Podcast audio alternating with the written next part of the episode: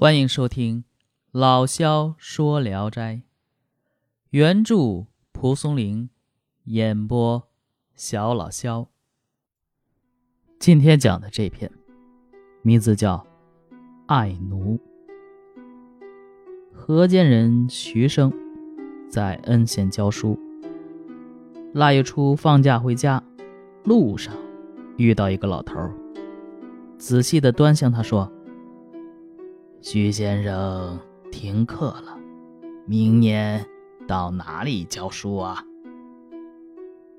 徐生说：“哦，还是在老地方。”老头说：“我叫施敬业，有个外甥想要聘请一位好老师，正托我到东团去请吕子莲先生，但他……”已经接受了蓟门某人的聘金了，先生，您如果肯屈就，酬金会比恩县多一倍。徐生呢，就以已经接受恩县的聘请来推辞。老头说：“啊，您真是位守信用的人。然而，离新年还有一段时间，我诚心的。”以一两黄金作为聘金，请您暂时留下教他，明年再另行商议，这可以吧？徐生这才同意了。老头下马，呈上礼盒，并说：“我们村子距此不远，只是宅院狭小，喂养牲口有困难，请让仆人和马先回家去。”我们啊，慢慢走回去也行。徐生依他所说，把行李放在老头的马上。徐生走了约三四里路，天已经黑了，才到了他家。门上嵌着门钉，安着寿环，俨然是大族世家的模样。老头叫外甥出来拜见，是一个十三四岁的孩子。老头说。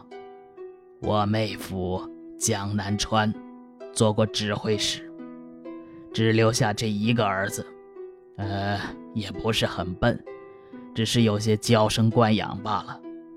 能够得到先生一个月的精心教导，一定会胜过十年的。不久，摆上酒宴，饭菜十分丰盛精美，而斟酒送菜都是丫鬟仆妇来做。有一个丫鬟拿着壶站在旁边，年纪约十五六，风流标致。徐生暗自心动了。酒宴结束，老头命人给徐生安排床铺，然后才告辞离开。第二天天还没亮，孩子就出来跟老师学习。徐生刚起床，就有丫鬟捧着毛巾来伺候梳洗，还是那个端壶的丫鬟。一日三餐呢？也都是这个丫鬟送来。到了晚上，这丫鬟又来打扫床铺。徐生这个时候就开始问了：“怎么没有男仆啊？”丫鬟笑而不答，铺好被褥就走了。这丫鬟第二天晚上又来了，徐生与她调笑，她微笑也没有拒绝，徐生便与她亲热起来。丫鬟告诉他：“我们家没有男子。”外面的事都托付给施舅舅，我叫爱奴，夫人敬重先生，恐怕别的丫鬟不干净，所以让我来伺候您。今天的事儿一定要保密，恐怕被人发觉了，咱俩都没面子。一天晚上，他们睡过头了，正好被公子看见了，徐生非常惭愧不安。但到了第二天晚上，爱奴来说。幸好夫人敬重先生，不然就坏了。公子进去告状，夫人急忙掩住了他的嘴，好像怕您听见，只是告诫我不要在书房久留而已。说完呢，就走了。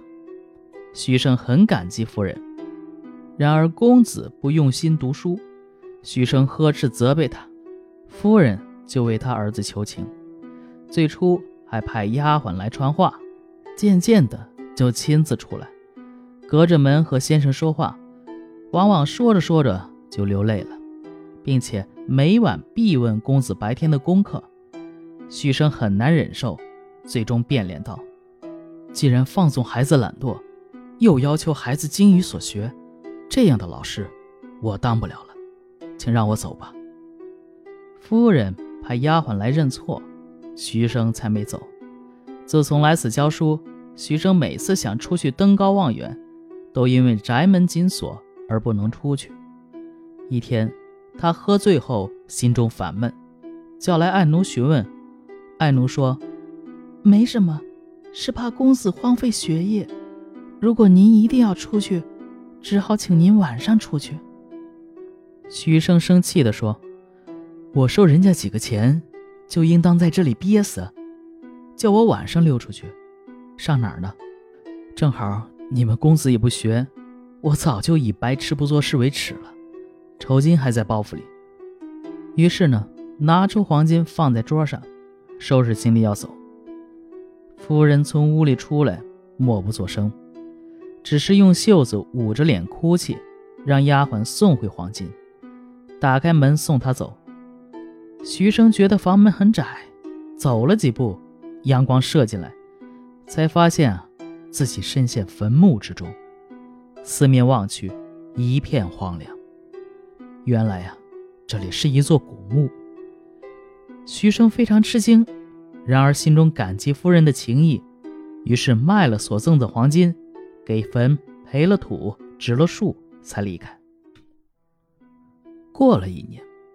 徐生又经过那个地方，祭拜了坟墓才走，但远远的就看见了施老头，笑着向他问候，并热情的邀请他。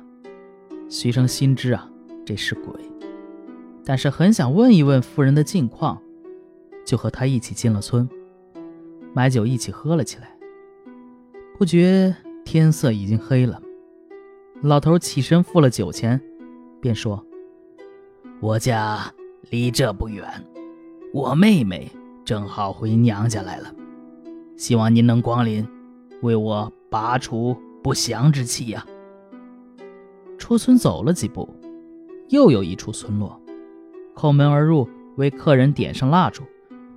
不久，蒋夫人从里面出来，徐生这才贴近看她，是一位大约四十岁的美貌女子。夫人拜谢道。